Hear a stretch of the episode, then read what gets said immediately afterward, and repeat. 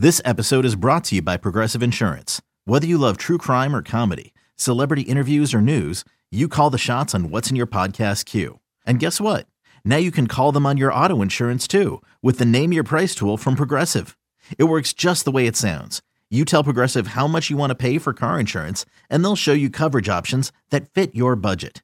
Get your quote today at Progressive dot com to join the over twenty-eight million drivers who trust Progressive. Progressive Casualty Insurance Company and Affiliates. Price and coverage match limited by state law. You could spend the weekend doing the same old whatever, or you could conquer the weekend in the all-new Hyundai Santa Fe. Visit Hyundai U S A dot com for more details. Hyundai, there's joy in every journey. Welcome back, Raider Nation. It is a Wednesday. That means it's mailbag time. We're listening to you, Raider Nation. You send us the email. We read them online. We try to answer your question and give you the best answer we can. We certainly appreciate all of the feedback we get from you out there. Such great listeners, such great questions. Uh, they're a little more quiet this week, Mo, because of these three losses in a row. I'm ready for a win as much as the fans are, because I just would like to have some positive energy.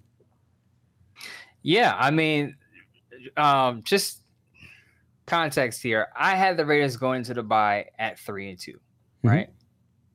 So this goes back to the why I'm not moving off my ten-win prediction yet. I had the Raiders going to the bye at three and two. So let's say they do beat Denver. It seems dicey now, but let's say they do beat Denver. They have the Chiefs. I don't think they're going to beat the Chiefs. I had that as a loss. But what if they do go into the bye at two and three, and I had them at three and two? Mm. Is that is that a reason to again move off of my prediction? I'll be one game off essentially. Yeah. So yeah. I, I again for the people saying, "Oh, Mo is too," it's funny, Scott, because it, in previous years people go, "Oh, Mo, you're too critical. Lighten up a little bit." Now when I had genuine optimism for the team, "Oh, Mo, you're too positive," and it's like this is why, as a writer, listen to the writers listening out there. Go with whatever your prediction is. Of course, you adjust as things happen, but whatever your conviction is, positive or negative, go with that and don't listen to the people chirping at you. Just believe in what your research says, believe in your projections. Sometimes you're wrong, sometimes you're right. It happens. That comes with the territory. Yeah, you are. And and but here's the thing, Mo. Let me ask you this question before we get to the question that we have here from our listener, Zach uh, Maroon. Zach Maroon has got our question come up, so we'll get to you in a second, Zach. Um, Mo, this team loses against Denver, and then I'm going to assume a loss to Kansas City. Just just saying. If yeah. this team's oh and five, again, people calling for Josh McDaniels to get fired, did they forget about, and, and with all due respect, do they forget about the last several years under Al Davis and what a joke it was because he kept hiring and firing everybody? Do they really think that that's the approach? Even though things are not working right now, and at oh and five, they certainly would not be working. But they get to oh and five. What what would what would you do as the owner at oh and five? Just let it ride? Or does that mean you have to start thinking about some kind of changes where you got to nudge yourself in? What do you do? Something has to change. If you start up oh and five with the roster that you have, something's got to change. It's not going to be the head coach. Let's just be honest. I don't even right. listen to the people that go, "Oh, Josh McDaniels has to be fired. They start up oh and five. This is not going to happen." No.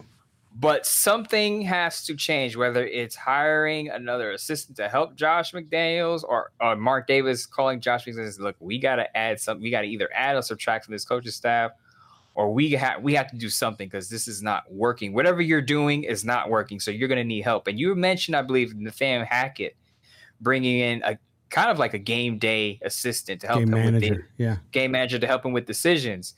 Something like that would have to happen. Now, of course, it's not a game managing issue. It's more, to me, it's more of a play calling problem. Correct. Maybe, uh, maybe, maybe bring in a run game coordinator, something like that. That will help. Hint, you hint. Know? Yes. So I, I think that is something that you would look at as a change because, again, there's no reason why the Raiders should have the fewest rush attempts league wide at this point in the season. Yeah, and, and maybe maybe it's a case of maybe you let, I know he's a young coach, but maybe you let Mick Lombardi call some plays. Because Josh McDaniels, we know, is the play caller. Just like John Gruden was the play caller as well, uh, not Greg Olson, maybe they allow the guy to mix it up a little bit just to do it. So we'll see. Hopefully, hopefully, we don't even have to cross that bridge, right? Hopefully the Raiders can win two in a row, at least win one. uh, yes. and maybe play well against Kansas City, even though being one and four would not be great. Let, let's see improvement. That's what I want to see. I want to see four quarters of football. You know, that's what I said to people against Tennessee. You lose a game like that and it's competitive all four quarters and you play your best all four quarters and lose, okay. It's when you're having outages that is the problem, and that's what they got to avoid against Denver on Sunday. All right, Zach Maroon has this statement and a question. I'm going to read this real quickly. Uh, Zach is from Maine. He says, I love you guys' show and look forward to it every week. I've grown up repping Raider Nation in enemy territory. I live in New England. Oh, gosh. Uh, I'm finally getting to see my first game. He's going for a bachelor party to Las Vegas. You better make it to the game, man. Uh, and, of course, we're going into it with an oh and three record. I guess it's only fitting, and I hate when Raider fans say this because I feel terrible, it's the only fitting way to celebrate all twenty-six years of my Raider fandom. A question. It feels to me like our issues are a lot deeper than just personnel or scheme. Sure, we have our fair share of poor play calling and botched execution against the board across the board.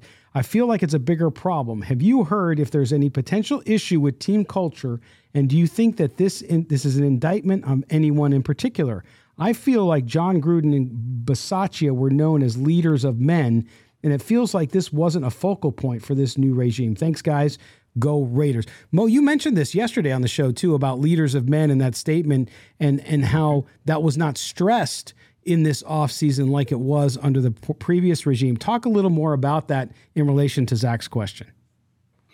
Yeah, so I kind of got that idea when I heard Murph say there was no, he didn't see, remember, Murph is in Nashville, so he got, he was at the game, so he was able to see the players' body language, and he talked a lot about body language and looking at guys when the when the team was down. He said there was no urgency, there was no fire there. Mm-hmm. And to me, that's a concerning thing, because you're oh and two, you're trying to avoid oh and three, you're a team coming off of a uh, you know, a playoff appearance. Where's the fire? And to me, that goes back to leadership, and that's why I guess that's why a lot of fans were saying maybe the Raiders should have kept Rich Bisaccia, because even though he was a longtime coordinator as an interim, the team responded to him apparently because they were down six seven. They had a six seven record. They responded, bounced back. Now, of course, the players have to execute on the field, and that a lot of credit goes to Derek Carr for doing that with the skeleton pass-catching group that he had. But apparently guys responded to Rich Bisaccia's coaching style, and that's why that's part of the reason when you got the results. Now, when you're hearing that guys lack fire and urgency, to me that goes back to the leadership and the coaching staff. What are you doing to get this team ready for game day and to keep them dialed in? Yeah, no question. And I think that you you see this and and clearly, and I keep, and I don't know if I'm articulating it correct, Mo, so tell me your thoughts. I just feel like there's some disconnect with whatever this coaching staff is preaching, whatever their mantra is, whatever they're saying to the team during the week, during practice, during game preparation, and even during the game, to, to build on Murph's point of not seeing a lot of fire on the sideline. Whatever it is, is it too cerebral perhaps? I don't know what it is, but it just seems like it's not working. And whatever it is that's not working, the only way it will change is if the coaching staff addresses itself. You know, they needed a closed-door meeting with that staff together and say, okay, guys, what are we doing and why is it not working? Let's identify our approach. Here's A through Z what we've been doing. Let's look at each one of them and figure out what's not working, because something's not working. We're not getting through to veterans. We're not getting through to young people, young players. Our quarterback doesn't look on. We have star players who don't seem focused. What is the deal? How do we overcome it? That's the conversation that needs to happen. Remember, I believe it was last week you picked up on this and you said players were going, oh, this is not my job. That's not my job. Yeah. And you said that that's kind of like a, a sort of a red flag, or where guys like, oh, it's not my job. Goes back to your comment, connects to your comment now about a disconnect. Is there a disconnect between players and coach staff? Do they not like the game planning during the week? Is are you know certain things that they want in the game plan not included? Do they feel like their strengths are being used or utilized properly? And it's fair to question that right now. But I will say this too, that it takes it takes some time for a culture to get hold of a locker room, especially true. When you're not winning games. Very so true. it's not gonna it's not gonna happen. Just like that with the snap of your fingers, especially when you start off oh and three, it just makes it that much harder. Winning cures all, but it's going to take some time for a culture changeover because you had Rich Bisaccia, who's known as kind of like a player's coach. And now, as you said, we have more of a cerebral coaching staff with the Raiders where maybe they're not as warm and fuzzy. Maybe they're not writing letters to each individual player as Rich Bisaccia is known to do. It's just all business. And for some guys, that doesn't play well. Some guys need a player's coach. Yeah. For some no guys, question. It does play well. So it, it, it's going to take some time for that culture to take, again, take hold of that locker room. But again, winning will help expedite the process. Oh yes. It would help a lot, but you're right. It's, you have different talent, different personalities. These guys haven't had a lot of time. Remember, a lot of these veterans were with John Gruden for three seasons, four seasons, excuse me. And you get to know that, you know, the ins and outs, the, the what they're good at, what they're not good at, what bothers them, what doesn't bother them. Now you have guys off the street and they've had very little time. With the new N F L rules, you don't get to spend a lot of time in even camp working out with guys as much. So it's hard to get to know them all. Uh, but uh, we certainly appreciate uh, the question there one, as well. One, yep. one quick one quick point, too. You have to understand, too, that John Gruden has been a head coach for decades. So he's been with True. different teams, so he's used to dealing with different personalities. Josh McDaniels, for the most part, I know he had that failure in Denver, and I believe he had one year as an O C with the Rams. But for the most part, he's been in that New England Patriots cocoon. So he's not used to dealing with a bunch of different personalities. He's used to a certain group of players. I know players go in and out with New England, but he's used to being in that one cocoon. And now he's he's the head guy on another football team. It could take him some time to to mesh with his players. Another day is here, and you're ready for it. What to wear? Check. Breakfast, lunch, and dinner? Check. Planning for what's next and how to save for it? That's where Bank of America can help. For your financial to-dos, Bank of America has experts ready to help get you closer to your goals. Get started at one of our local financial centers or twenty-four seven in our mobile banking app. Find a location near you at bankofamerica.com slash talk to us. What would you like the power to do? Mobile banking requires downloading the app and is only available for select devices. Message and data rates may apply. Bank of America N A, member F D I C.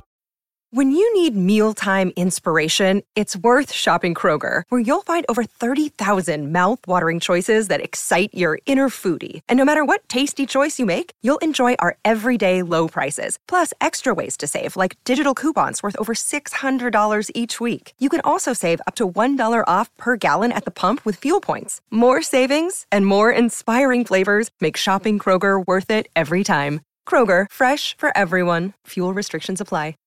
All right, our final question of the day. Luis from El Paso, he's actually mailed in, uh, I want to say, a, last month uh, for a question, so a repeat mailer, so we appreciate that very much. Luis asks, hey, I've noticed, too, the Raiders are significantly struggling at linebacker without Denzel Perryman. Although Div- Di- Divine Deablo has played well, I feel like this is also a reason why the defense is struggling. What do you guys think? Mo, um, no question up the middle, the Raiders are weak. Uh, we talked about it in the defensive line. At linebacker, they're getting some good play here and there, but I think he's on to a point there. Yeah, and this is why I don't understand why they didn't jump on Blake Martinez a little earlier. The, the Giants let him go, and as we know, Blake Martinez played under Patrick Graham with the Giants. I believe the Raiders brought him in for a visit, but they they didn't sign him. But Denzel Perryman was definitely missed against Derrick Henry because you need a bigger a linebacker, a thumper, who could take down a, a big running back who's six three, two hundred forty-seven pounds. Now, as as you said, Divine Deablo has played well in spots. Jayon Brown played well in spots.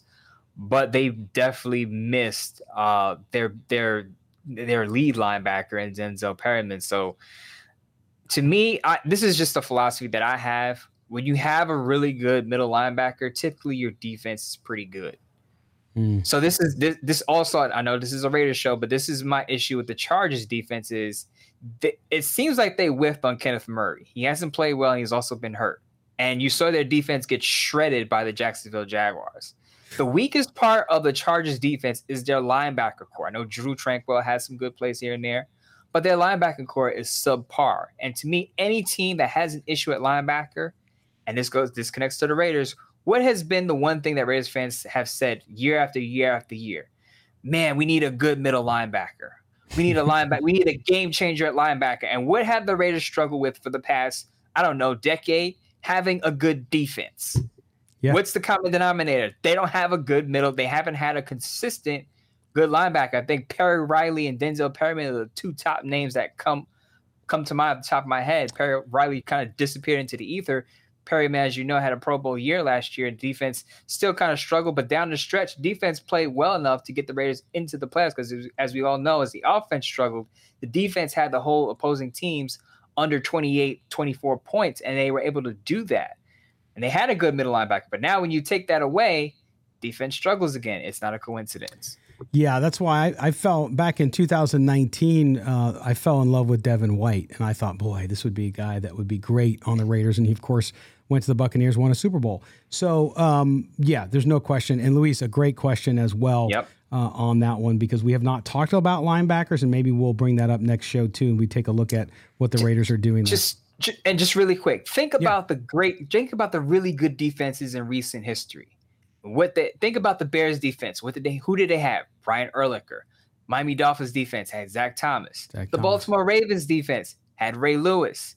It's not a coincidence. To me, this again, this is just my philosophy. When you have a top tier middle linebacker, typically your defense is going to be pretty good, and the Raiders are still searching for that. Yeah, and I, I mean, drafting linebackers too has not been. Well, the draft has been poor the last five years anyway, for the most part. So what, that's uh, one note, one note, one note. Sorry, but one note. I actually kind of wanted the Raiders to draft Micah Parsons. I know it seems like oh. hindsight twenty twenty, but I, I kind of, I wouldn't have been mad if the Raiders had drafted Micah Parsons. And you see what the Dallas Cowboys defense is able to do, even without Dak Prescott on the field. Yes, although that game on Monday night was like a baseball score there for a little bit, uh, but uh, it, it ended nicely for the Cowboys. So, all right. Well, listen, um, that's going to do it for our mailbag show, but we need to pick a winner, Mo. So so we had uh, Gary again with a question uh, about uh, the Raiders and uh, where where is it? Okay. Yes. Offensive line and Derek Carr. We had, of course, Zach with the question about the play calling and also uh, the leader of men issue with the coaching staff changes and not being an issue. We had Luis with the last question on the linebacker uh, and John's question, which was about the play calling, which I think is huge for this team. The questions were good today. It's kind of hard they for were. me to pick, but I, I'll I'll pick out two, and then I'll let you choose the winner because they were oh, pretty sure. close today. Thank you. I, you know, you're you're the you're the pilot of the show, so I'm the, you get the I'm final the shirt say. guy. you're you're the pilot, so I give you the final say. But I really okay. like the uh, the play calling suggestions that we're giving about you know rolling out. That was Gary. Yeah, I, I, that was Gary. I, that was good. Yeah, and the linebacker question got me off on a tangent, and, and it's just something that hasn't been talked about enough. Mm-hmm. And I think certain people have touched on it, but the Raiders, there is, to me, is no coincidence that the Raiders have struggled to field a good defense, and they've also struggled to find a consistent top-tier middle linebacker. I think that should be talked about a lot more, and it's good that he brought that to the forefront. Yeah, I, I, I like both those questions, and I think it's neck and neck, but I'm going to give it to Luis with the linebacker question, Luis in El Paso, because um, – yeah, that is one that, I mean, even with all due respect to other journalists and hosts that cover the Raiders, I haven't heard anybody talk about it. So mm-hmm. uh, I, I appreciate Luis bringing it up because I think Mo and I are going to do a little more research, and yep. we're going to bring this up on a, on a future show here real soon and talk about it because I think it was that good of a question, and it kind of sparked that. When I got your email, Luis, I was like, man, he's right. He's uh, right. So we'll do that as we go. So, Luis, we have your address. We will send you a T-shirt along with a sticker for everybody else. A good Mo. I'm always energized by these mailbag question shows, even when the Raider Nation is not in its best mood mm-hmm. because of the oh and three start. We still show how great Raider Nation's football I Q is. Yeah, I see. With like with Luis's question about the linebackers, it. I, you know what? I'll be honest. I haven't thought about it too much, simply because Denzel Perryman was good last year. He was a Pro Bowler. But it just made it, as you said, it sparked a thought to think like, hey, you know, think about the good defenses in recent history. Even the Legion mm-hmm. of Boom had Bobby Wagner. Like, think yes. about that. The good defenses have us have a top tier centerpiece, and the Raiders are searching, searching, haven't been able to find it. My worry with Perryman was that he's had an injury history. If you remember him with the Chargers, he was decent, but not on the field enough. And exactly. he's hurt again, unfortunately. Yeah, and, and they, they call linebackers what of the defense? The quarterback of the defense, the quarterback don't of they? The defense. Because mm-hmm. they're they're there putting everybody in place. The Raiders thought, even though he wasn't technically uh, a stereotypical middle linebacker. That's what they thought Corey Littleton was going to be, that he never really turned into as well. So so I think that they really need to focus on that in future years, but we will focus on it first. Luis, congratulations on the shirt. Mo, we'll be back tomorrow for our Thursday show where we're going to look ahead at the Denver Broncos. We'll get you up to date on the latest Raider news and find out how things are going in Henderson as we move towards this game on Sunday against the Broncos. My friend, uh, I know uh, early parts of the week, Sunday through Tuesday, are incredibly busy. And then, of course, you're doing this show for Wednesday. Get some rest, and we'll talk to you tomorrow. May, yeah, maybe we get Kirk Morrison on the show to talk linebackers, because he was probably the last consistent ah. linebacker that the Raiders had. Maybe we can get him on the show and talk about the importance of the linebacker position. But I thank you guys for tuning in. There guys we go. We, that's a great suggestion. Mo just might have given you a little Easter egg, something of a hint. So uh, we'll check it out. But make sure you subscribe to the show. Make sure you join us on Thursday. Do us a favor, too, when you subscribe for the show on your iPhone or wherever you're listening to us, your iPad, make sure you hit auto download. That way, every time a new show comes out, it goes right to your device. And when you're ready in the car, on the train, on the bus, walking, however it is you're going to work, school, wherever you may be off to in the morning, you can listen to us on your commute. We certainly appreciate that. For Mo Moten, I am Scott Colbranson. This has been Silver and Black Today, the mailbag edition for week four of the N F L season in twenty twenty-two. We are an Odyssey original podcast, and we thank you, thank you, thank you for joining us. And we'll talk to you tomorrow again here on Silver and Black Today. Bye, everybody.